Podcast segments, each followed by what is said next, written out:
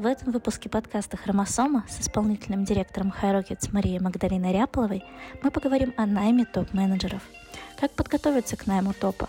На что обращать внимание? Какие роли могут быть у топ-менеджера? Какие популярные проблемы при найме и как их решать? А еще, что такое кадровый резерв и зачем его формировать? Хромосомы для тех, у кого рекрутмент в генах.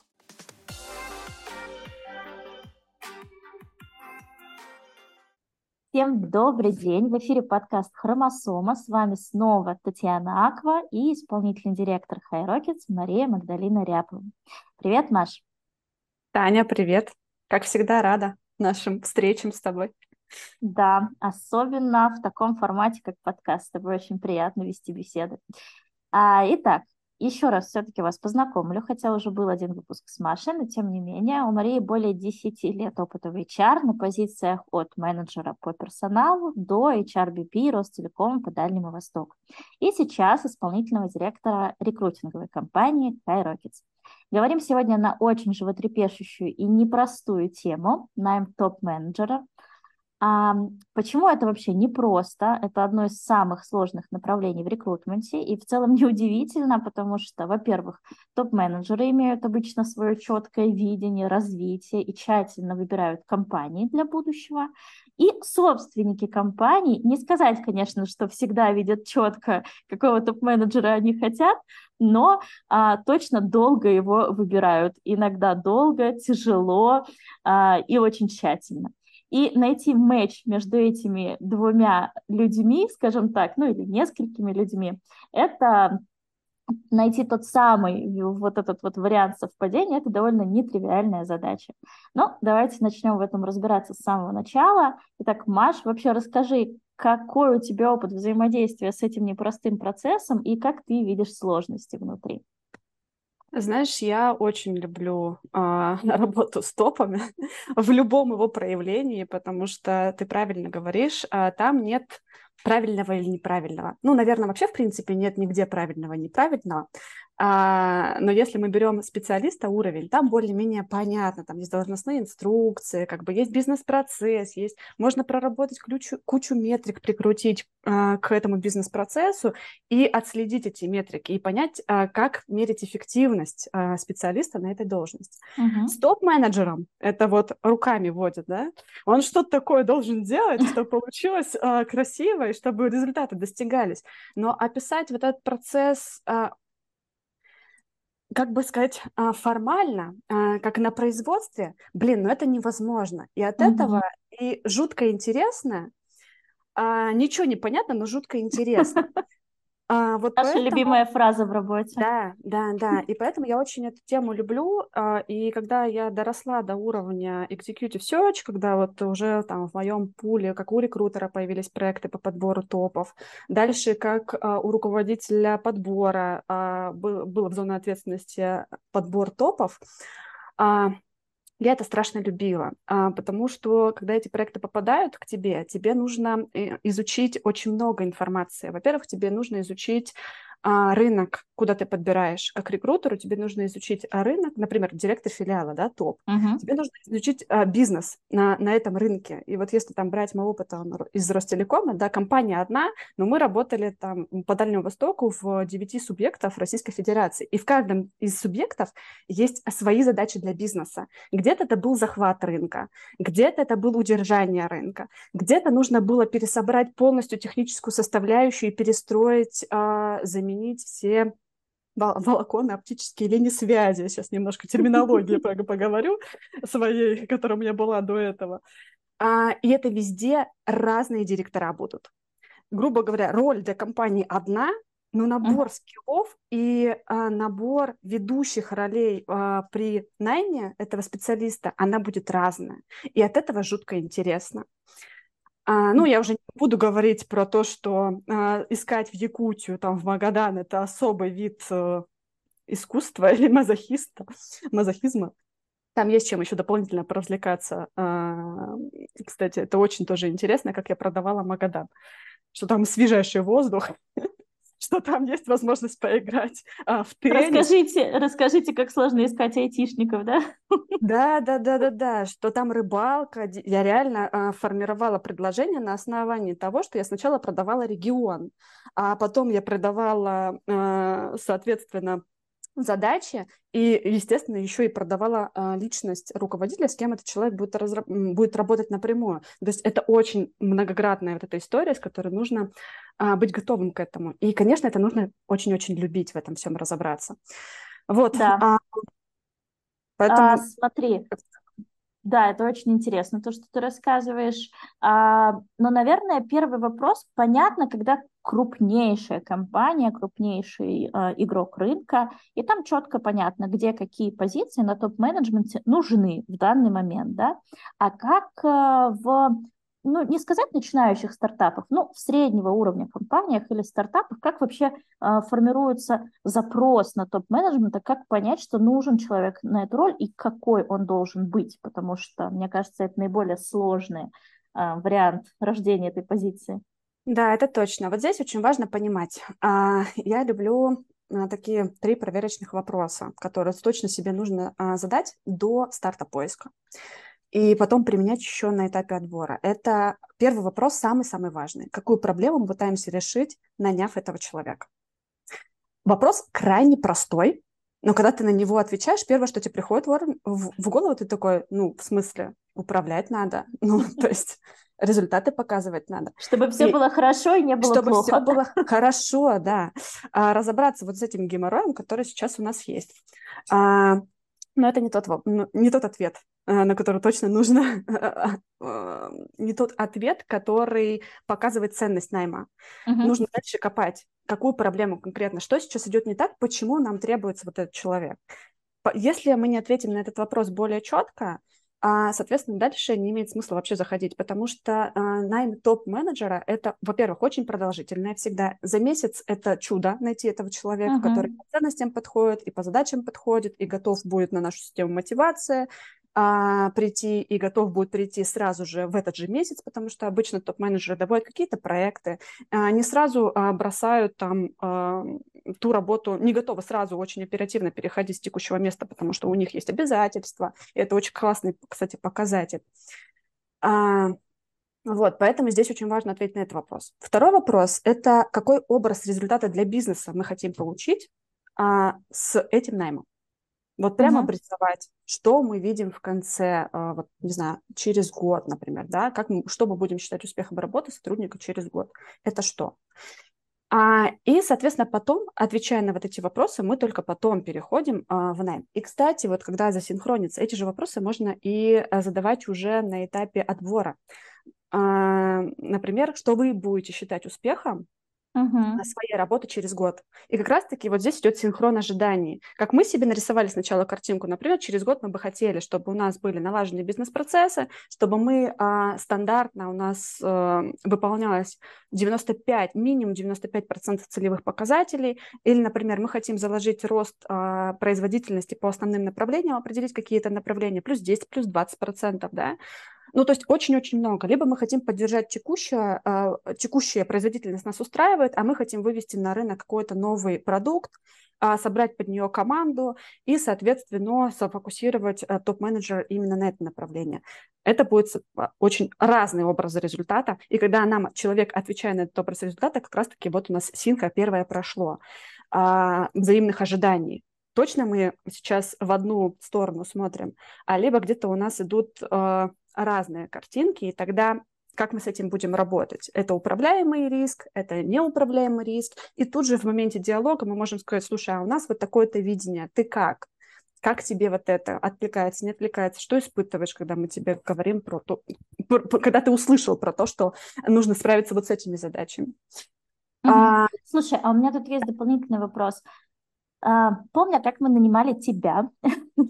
а, помню, дилемму, которую было довольно сложно решить. То есть, с одной стороны, ты хочешь дать максимум информации человеку, чтобы он адекватно взвесил и как раз побил ре- а, камни реальности наш образ результата. С другой стороны, непонятно, насколько эту глубину давать, потому что топ-менеджмент, ну, такое ощущение, что ему нужно сначала прийти как минимум какую-то диагностику бизнеса провести, там, несколько часов разговоров со всеми, все данные вообще открыть на свете, которые у нас есть, чтобы он мог сделать какие-то адекватные выводы. Вот насколько вообще принят этот объем открытия информации? А, вспоминая свой опыт а, конкурса к вам, конечно, у меня был в голове а, один вопрос крутился, отбор как в космос. На уровне крупнейших компаний, собственно, этапность, там, я не помню, пять или шесть этапов у меня было. Что-то такое, да. Да. А, я согласна, что здесь сложно, а, не пощупав, не увидев вот эту диагностику, понять, к какому образу результата ты придешь. И где-то, на мой взгляд, опять-таки, мое мнение, тут можно также согласиться, либо не согласиться, это совершенно нормально. Но найм топа всегда сопровождается большим риском. То есть мы можем договориться об результате на старте, но потом, через месяц, может ситуация на рынке поменяться. А, либо человек выйдет, и три месяца он будет погружаться, и потом он сформирует полноценную картинку и может уже более адекватно выдать, а, к чему мы можем прийти, за какой срок мы можем прийти, к тем целям, которые были озвучены на старте. К этому тоже нужно быть готовым, и я думаю, что а, топы или люди, которые стремятся на позицию топов, мне хочется верить, что они тоже это понимают. Ну вот, как себя обезопасить на этом этапе? Ну, хороший пример – это вот конкурс, а, который я проходила. Добавлять а, тестовые э, задачи, добавлять кейсы, основанные, описанные, либо полноценно описанные на, на, на текущей проблематике, если готовы. Здесь вопрос, на самом деле, э, готов ли собственник, либо э, руководитель SEO, руководитель текущей компании, генеральный директор, исполнительный, кто, собственно, является нанимающим менеджером, делиться этой информацией. Какие у него для этого риски? Это конфиденциальная информация для рынка. Либо он скажет, да, блин, это кейс, которых миллион в принципе, и я даю этот кейс, соответственно, я хочу, чтобы человек показал, как на этом кейсе, хотя бы посмотреть, как он будет размышлять, как он будет ставить этапы, какой сам себе срок а, заложит и какие риски он увидит а, в решении этого кейса. И посмотреть а, видение, масштаб а, масштаб личности, да, а, кругозор, широту при помощи вот этих кейсов. И в... Я тут добавлю, да, добавлю, да. что максимально важно замерить как раз вот эту вот готовность к изменениям курса, потому что взять наш с тобой опыт, а, мы пять этапов проводили на один курсе видения компании, рост компании X2 за год, и потом столкнулись с такими глобальными изменениями, изменениями рынка, что задачей Маши стало вообще и сокращение, и удержание вообще компании на, на рынке, вообще избегание вот этого вот кризиса, решения проблем. И здесь, да, наверное, основное, главное, на чем мы засинхронились, на вот этой вот гибкости и готовности вообще менять курс просто в противоположную иногда сторону. Да, это крайне важно. Вот, э, кстати, это одно из э, основных, наверное, требований софтов на позицию управленца. Mm-hmm. Потому что вот сейчас, да, а, после 22 года а, есть тенденция, наверное, в... Ну, по крайней мере, я слышала об этом, что типа, ой, планирование, да зачем, какое планирование? Дальше завтрашнего дня не посмотришь. Вот я не согласна с этим э, позиционированием. Я считаю, планирование обязано должно быть. А мы должны максимально пытаться запланировать и квартал, и полгода, и год, но при этом обязательно прорабатывать план Б, план С и план Д, к сожалению. План а, Ж, к сожалению. План Ж, план Ж это вообще номер ноль, нужно план Ж проработать. А, и уже, а, если у тебя развивается история а, по первому сценарию, ты делаешь так, по второму сценарию ты делаешь так, по третьему сценарию ты делаешь так. Но а, ты должен понимать, с учетом вот этого глобального плана, как вот мы сейчас в компании да, прошли ОКР, постратегировали чуть-чуть э, на будущее.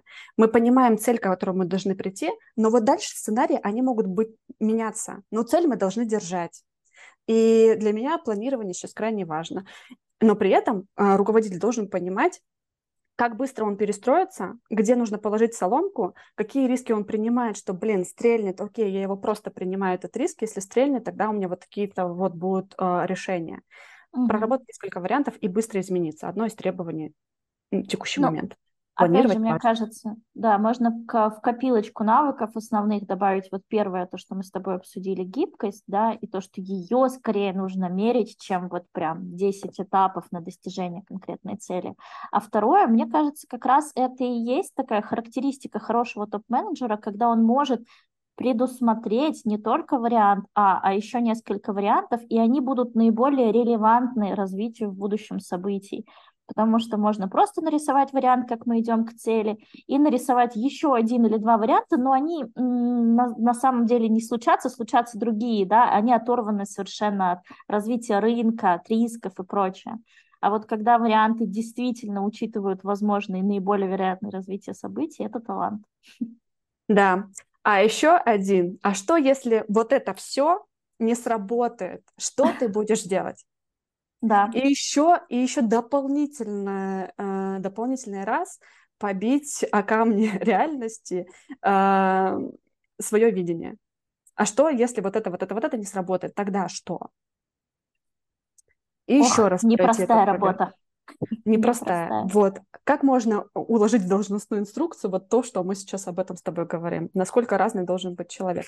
Но знаешь, да. э, но роли все равно три у топ-менеджера. Так. Какие? Основные. Ну, по крайней мере, мне так видится. Это стратег, это коммуникатор и это руководитель функции. Угу. Вот Давай три, развернем. которые сочетаются в топ-менеджере. Если мы говорим про, э, например, руководителя функции, здесь это самая простая роль. Э, это, знаешь, когда, э, например, из компании увольняется там 30% людей, бизнес не успевает там за темпами рынка, необходимой производительности, то нам нужен человек как раз-таки как руководитель, который а, сначала выстроит а, работу команды, сначала выстроит процессы, сначала снизит текучку, сначала добьется какой-то производительности а, внутри какой-то команды. И уже потом перейдет в стратегирование, в коммуникацию и так далее. А если мы говорим, когда команда сплоченная, с производительностью все нормально, текучести нет, нареканий нет, в принципе, все работает.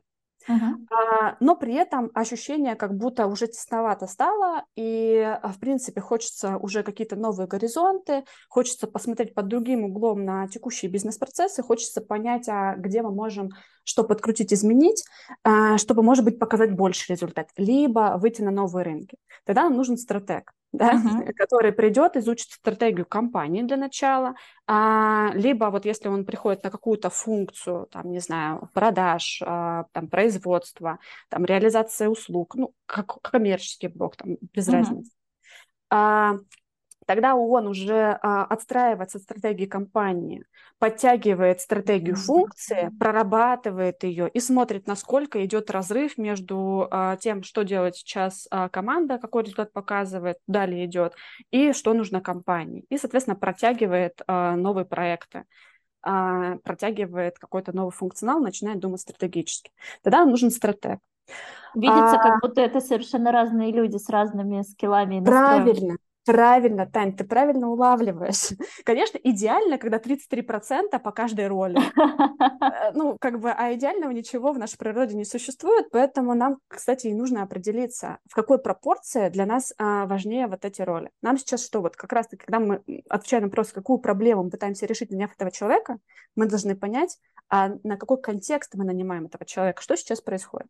Ну и последняя роль, все равно-то говорю, а, это коммуникатор. Uh-huh. А, это когда, в принципе, знаешь, а, работает команда, а, нормативы выполняются, а, вопросов нет. Но есть проблема в кросс-функциональном взаимодействии.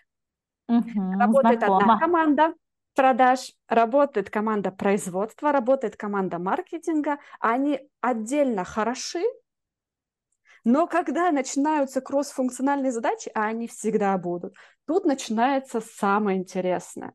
Они показывают друг на друга пальцем, ты дурак, нет, ты дурак, никакого конструктива, неумения договариваться.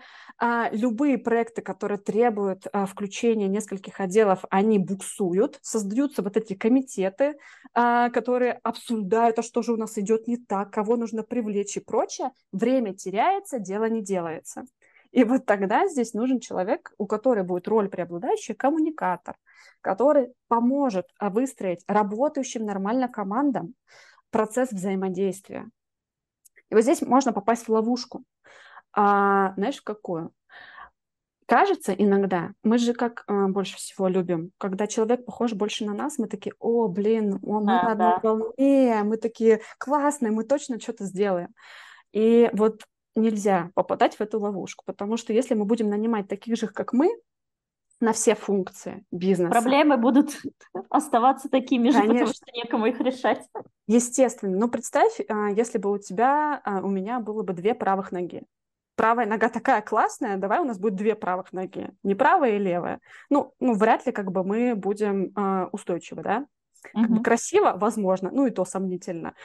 И, и здесь то же самое каждая функция а, требует определенного набора. Люди должны быть разные. Но а, здесь сложность есть. Разные люди, особенно если они сильные люди, то есть они уже там профи в своем деле, а, они, у них будет возникать а, очень сильное трение, потому угу. что они будут не похожи друг на друга. И задача топ-менеджера организовать среду взаимодействия таким образом, чтобы эти трения минимизировать. А, чтобы они все-таки, знаешь, как э, вот шестеренки работали а, со смазкой очень хорошо. Ну да, и без трения же тоже неэффективно и невозможно, потому что Вообще всегда нужно тереть свое мнение об кого-то другого. О разном, да. да. Ой, как... Вот, поэтому а, три функции. Три роли. Стратег, коммуникатор, руководитель функции. И очень важно при найме а, и даже при оценке текущей, текущей команды либо текущего топ-менеджера определиться, а, какая роль сейчас а, важнее для бизнеса. Угу. Может быть так, что на старте была роль а, грубо говоря, руководителя функции, рынок поменялся, требования поменялись, контекст бизнеса сейчас поменялся, а сейчас не нужен руководитель функции, сейчас нужен стратег. А сейчас не нужен стратег, нужен коммуникатор. И смотреть э, в найме и в оценке в последующей топа. Э, Насколько он способен поменять эти роли?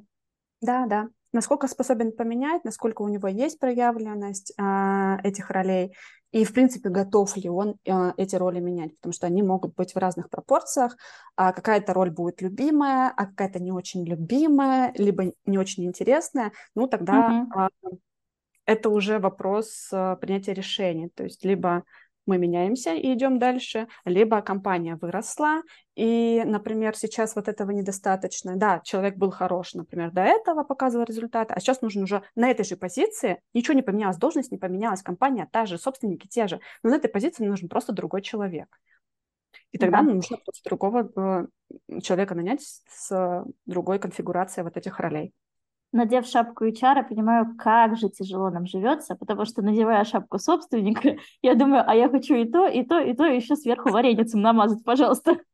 Да, да, да, да. Да.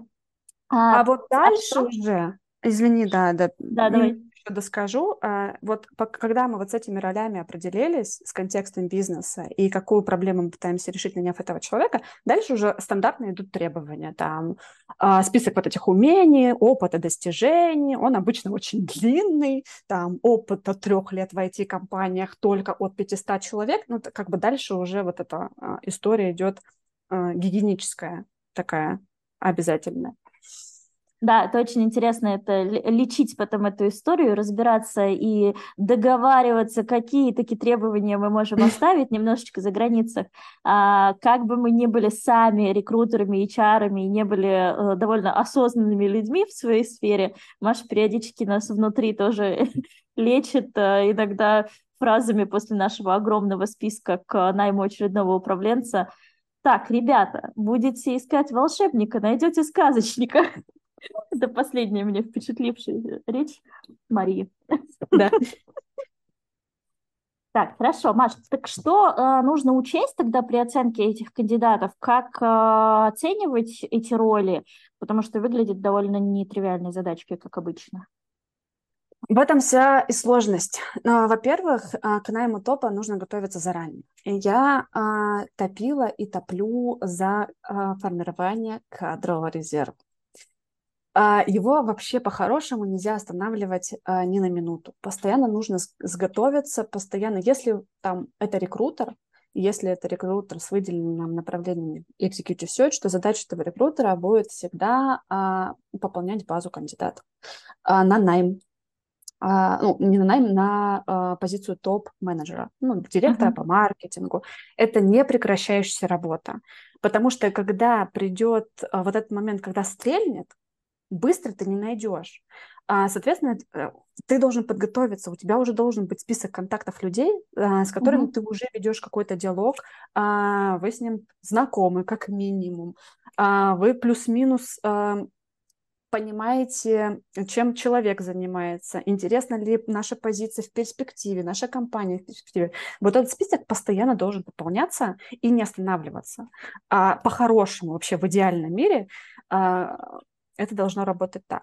Но мне кажется, Потому... это очень э, такой полезный совет, потому что до него далеко не все доходят, даже с громадным опытом, потому что у меня там первая реакция была, да зачем кадровый резерв? Во-первых, работает руководитель, Три... работает, мы что, да. в него не верим, что ли? Да, зачем да, да. нам кадровый резерв? Это измена какая-то получается? Да, да, да, да. Это первая мысль. А вторая, это бесполезно, это куча работы. Сейчас мы этого человека не наймем, так потом он не будет нуждаться как бы уже в работе. Ну, мы работаем в стол.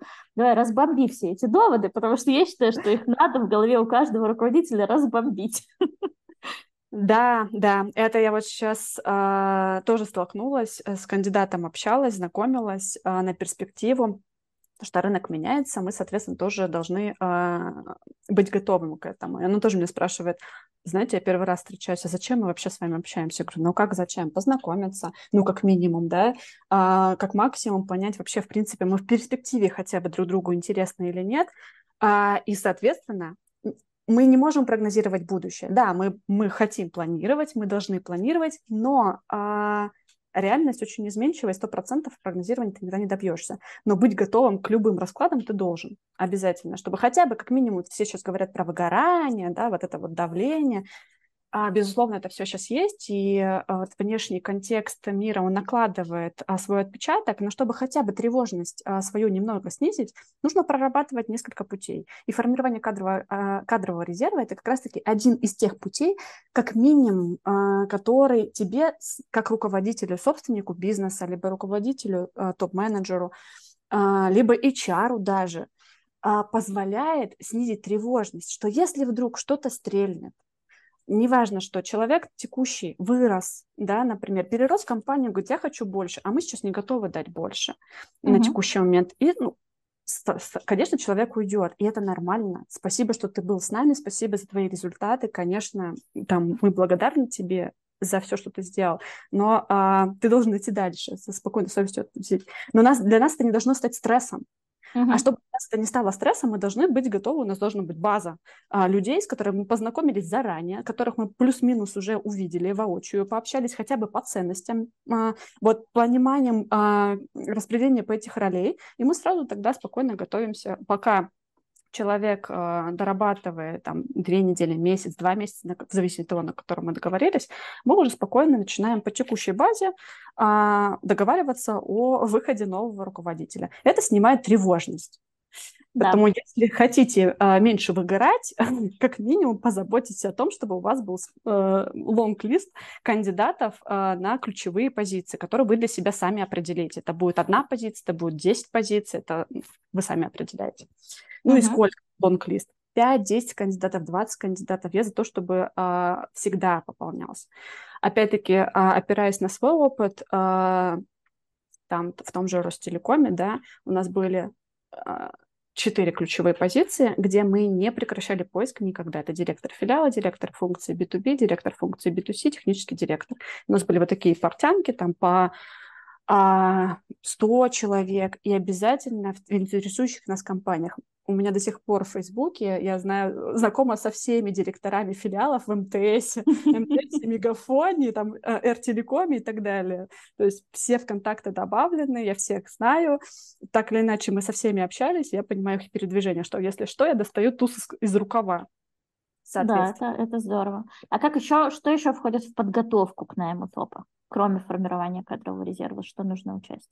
Если, давай возьмем чуть более распространенный вариант, да, а, в нашем мире, когда сейчас а, много новых бизнесов появляется и прочее, и не все такие большие и умные, и не у всех есть а, Марии на нужных позициях, когда вот мы понимаем, нам нужен топ-менеджмент, либо его не было, либо не справляемся текущими позициями, нужен уже вот этот промежуточный управленческий вариант, да, а, и я помню себя на этой роли, нас вот вчетвером, когда мы приняли решение, и мы просто были в полной растерянности, так, список обязанностей написать. Ну вот кроме как, понятно, ответ, хорошо, ответ на вопрос, какая проблема. А что после этого? Мы вот до смешного дошло, мы просто начали гуглить должностные инструкции и цеплять из них то, что нас, э, у нас отозвалось, да. Вот есть mm-hmm. какой-то универсальный алгоритм, на что посмотреть, о чем подумать, сделай раз, два, три.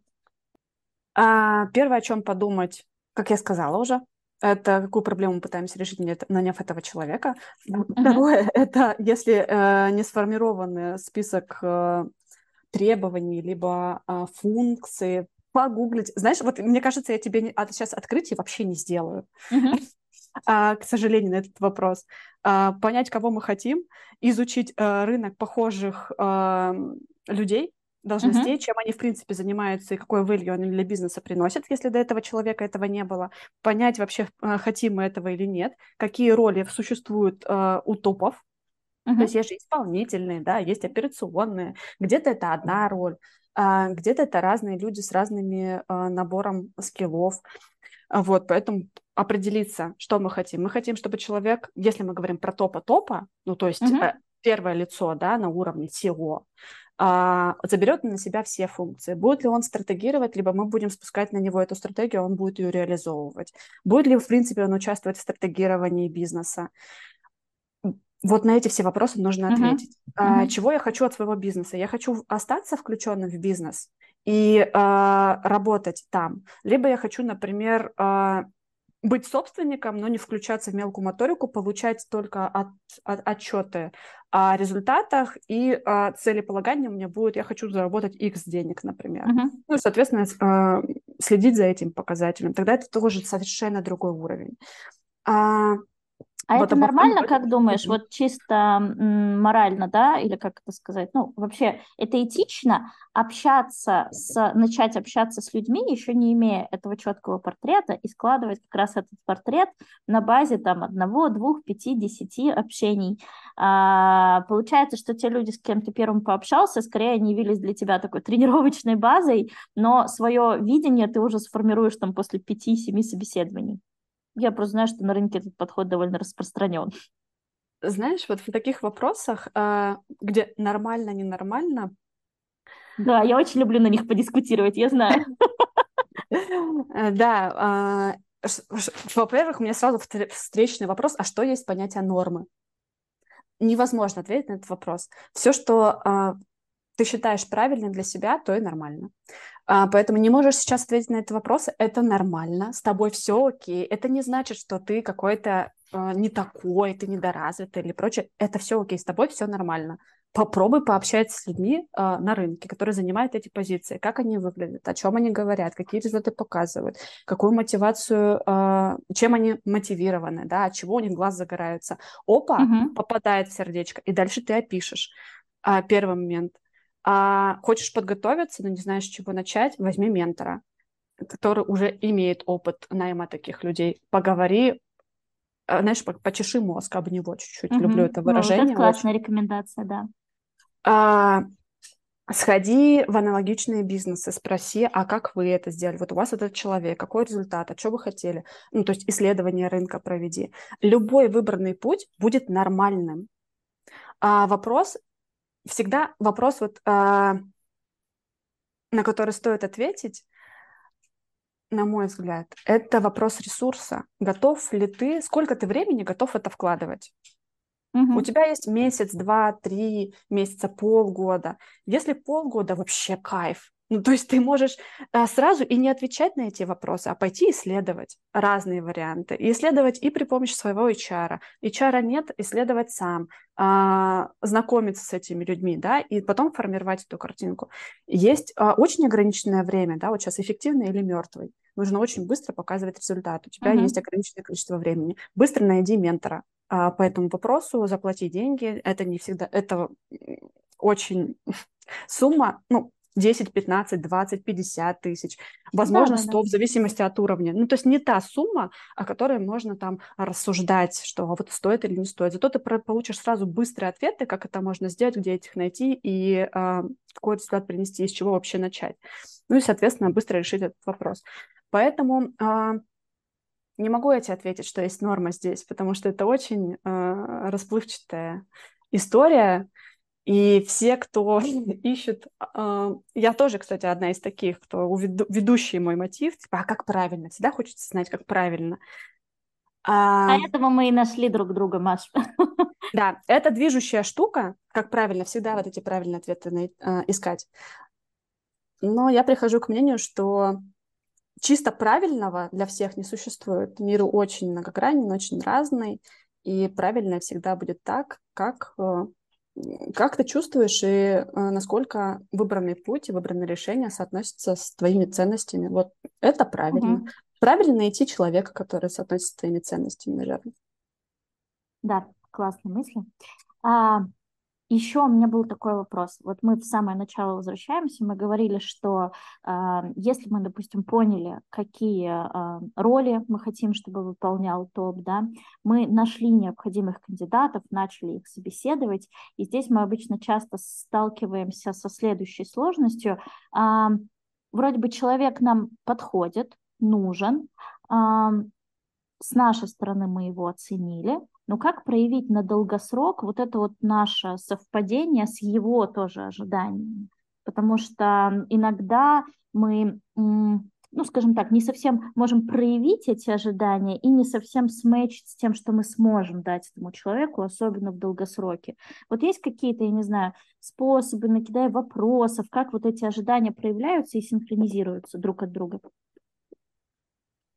Знаешь, я всегда, когда отвечаю на такие вопросы, несколько переживаю, потому что я чувствую, что люди, которые задают эти вопросы, хотят а, четкого рецепта, алгоритма, чек-листа. Я всегда переживаю за то, что, блин, либо я его еще не знаю, этого рецепта не нашла, либо его не существует. А, и... Ты же сама говорила, что нет однозначных ответов, и поэтому вот, очень вот. важно послушать опыт человека, который этим занимался. Вот и все. Вот, поэтому, а, отвечая на этот вопрос, а, как синхронизировать ожидания, разговаривать. Ну, то есть постоянно разговаривать и синхрониться. А что мы планировали там? Если мы говорим про топа, я думаю, в текущих реалиях, а, в зависимости, о чем идет речь. Если мы говорим про результаты бизнеса определенные, то вот мы в компании синхронимся раз в неделю. Я считаю, это крайне важно. То есть а, синхрониться по каждому функции, а, где мы сейчас относительно цели, куда мы идем, какие планы, раз в неделю. Если мы говорим уже сугубо как собственнику, либо как SEO, который нанял себе топов руководителя функции, синхрониться отдельно там раз в три месяца каждый квартал, смотреть результаты, смотреть ожидания мои на человека, да, как нанимающего менеджера, и спрашивать ожидания э, человека. То есть, а как ты оцениваешь а, пройденный путь, что удалось, что не удалось, куда дальше идем, а, и выходить. Вот я всегда люблю все-таки выходить за рамки контекста бизнеса. Первое, что мы тоже точно должны обсудить на таких встречах, это результаты по бизнесу, это планы на будущее, куда, в принципе, метим, и как это соотносится uh-huh. с целями компании. Второе, что очень важно, а как тебе в этом, а куда бы ты хотел, куда бы ты хотел дальше, где ты себя видишь. И это не всегда про текущую компанию. И многие а, боятся об этом говорить. Ну как же, если я сейчас расскажу про нетекущую компанию, это значит, я поселю в него зерно, что он может уйти, а нафига мне это надо? И вот знаешь, вот mm-hmm. эти вот э, куча мыслей, э, в голове крутится совершенно деструктивных, на мой взгляд, которые кроме как энергию э, отнимает, ничего больше тебе не дает. Когда ты отвязываешься от э, компании и все-таки смотришь э, в цель э, человека, спрашиваешь вообще, а куда ты дальше, а чего ты хочешь, а куда тебе хочется идти. Чаще всего э, тебе человек говорит, там, либо не говорит, ну, с топ-менеджером чаще всего они говорят, что uh-huh. я хочу вот это, вот это, мне интересно вот эти проекты, я понимаю, что вот, а, вот здесь, например, а, там я где-то не дотягиваю, либо мне не хватает скиллов, я бы хотела их прокачать, эти скиллы, а, либо мне не хватает масштаба, ну, там много разных ответов может быть, и, соответственно, ты, слыша вот эту информацию, приземляешь это на а, то, как ты можешь реализовать, как ты можешь этому человеку при помощи своего дела, своего бизнеса, своей компании, себя лично помочь достигнуть этой цели. Блин, и вот на этом разговоре, да, и на этом разговоре как раз длительность вот этого вот масштаба, она примерно понятна. То есть тебе Конечно. понятно, что этому человеку там нужно для роста то-то, то-то, и ты можешь ждать только один или два, грубо говоря, пункта, и ты понимаешь, что это он достигнет у тебя через полгода. Это заранее понятны риски, что он, скорее всего, потом от тебя уйдет. Либо вы найдете новую точку взаимного роста. Вот это да. я хотела от тебя услышать. Я знаю, что ты в этом супер талантлива. Так ты могла об этом сама и, рассказать. Ну что ж, я тогда вообще могу подкасты записывать один на один. Да-да-да. Монолог. Да. И вот Ой, так прикольно, когда вот это складывается, и ты, услыша вот эти моменты, думаешь, а, блин, так можно же вот здесь сейчас подключить вот это, можно подключить вот это. Единственный э, важный нюанс, который здесь тоже нужно учитывать, что в, в работе с развитием э, важно держать баланс, э, чтобы у тебя развивающие задачи и текущие, э, текущие задачи, текущая операционная эффективность выполнялась. То есть э, нельзя давать за, задачи на развитие больше, чем человек может унести. То есть вот это должно э, быть в балансе, чтобы и производительность была э, по текущей роли, с текущими обязанностями, и при этом развивающих задач ты тоже добавлял там 10-20% в зависимости от того, сколько человек может унести, потому что емкость у нас у всех тоже очень разная. Кто-то 10 проектов схватит, полетит и будет лететь еще с горящими глазами, а кому-то дашь один проект, и он уже, ну, как бы видно, что человек не вывозит, ему очень сложно э, вынести. Тогда потихоньку вот этот, знаешь, здесь круг забот, круг влияния, а вот этот круг влияния начинаешь потихоньку-потихоньку э, увеличивать, чтобы он становился uh-huh. все больше и больше и больше э, в зависимости от э, емкости человека. Uh-huh. Ну и, видимо, собственнику тоже нужно поймать в себе вот этот баланс, потому что есть же разные собственники, которые э, руководят топами. Кто-то, наоборот, а, да какое сейчас развитие, давай постоянно бежать, бежать, а постоянные проблемы, они будут постоянно, и можно так и потерять человека.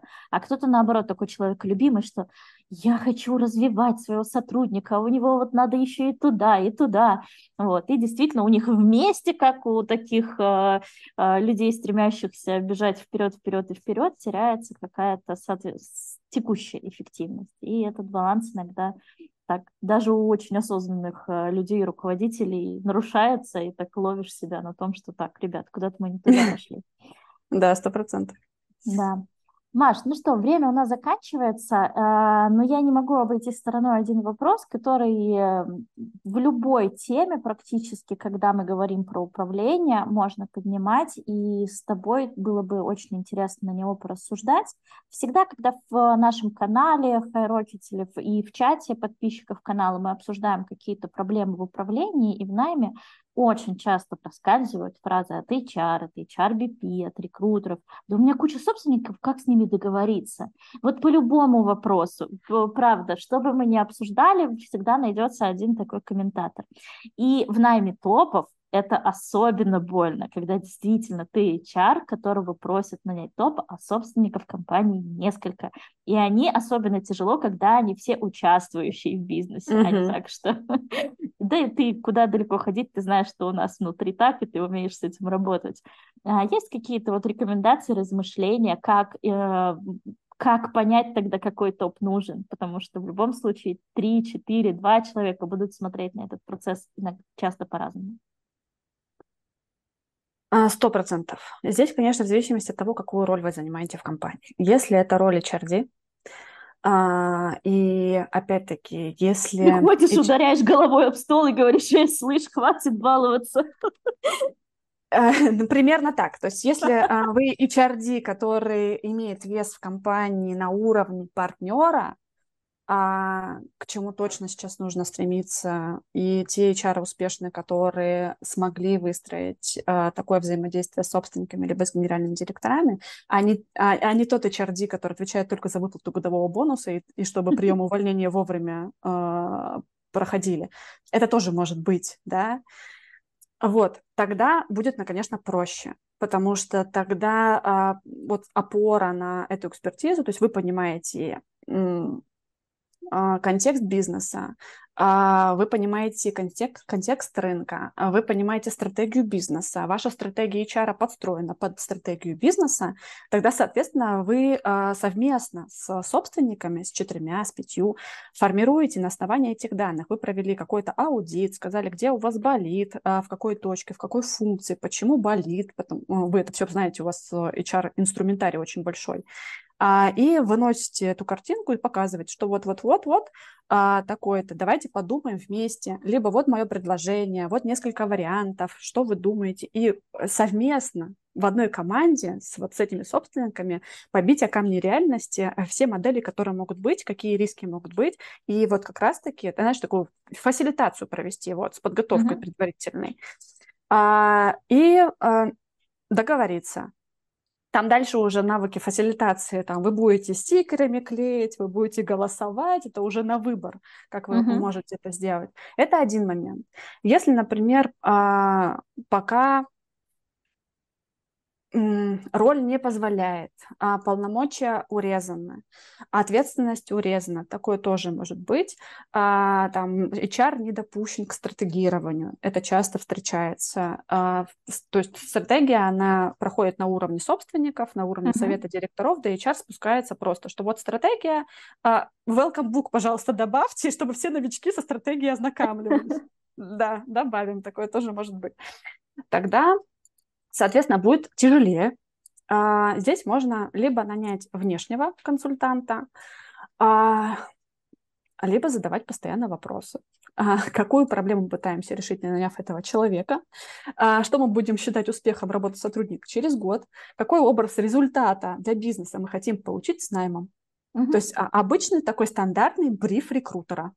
Угу, только с вот этими вопросами. И когда ты собственнику задаешь эти вопросы, собственники начинают э, размышлять на эту тему, начинают думать и давать какие-то мысли. И ваша задача потом эти мысли просто саккумулировать, переработать, переложить на там, портрет кандидата, потому что это один из основных инструментов HR, переложить на профиль, составить под профиль э, требования, Mm-hmm. Даже не требования, а э, вопросы, как мы будем кейсы, инструменты оценки наложить и, соответственно, показывать. Такой вариант. Третий вариант может быть, а, если ничего не помогает, так честно сказать, что, ребят, давайте попробуем сначала разных. Вот как ты говоришь, а можно ли сначала попробовать? Можно. Предложить э, HR такую функцию. Давайте попробуем разных, посмотрим, а, что... Давайте найдем что-то одно, что мы точно, вот без чего мы точно смотреть не будем, э, что-то единственное, да, а всех остальных мы сначала будем смотреть, выделим на это там а, время и начнем смотреть этих людей, и потом уже сформулируем. Знаешь, вот, а, наверное, так. Угу, угу. Да, и мне кажется, очень ценно подсветить эту мысль, что редко складывается, ну, почему мы обычно в бизнесе советуем нанять фасилитатора, какого-то коуча, да, вот для разговора. Обычно для стратегии, для решения каких-то проблем и так далее. Но на самом деле, сколько я общаюсь с людьми, редко приходит мысль, что когда мы топу нанять не можем, определиться не можем, кто нам нужен, что тоже можно нанять фасилитатора и провести стратегическую сессию, и это вообще один из важнейших вопросов, на которые стоит это делать. Да, Окей. вполне. Спасибо, Маш. Очень классный разговор. Я уверена, что кому-то он точно будет полезен, тем, кто сейчас сталкивается с этими проблемами, ну, а кому-то поможет в будущем. Спасибо. Спасибо. Классный разговор. Всем спасибо, кто нас слушал. Всем пока-пока. Пока. Хромосомы для тех, у кого рекрутмент в генах.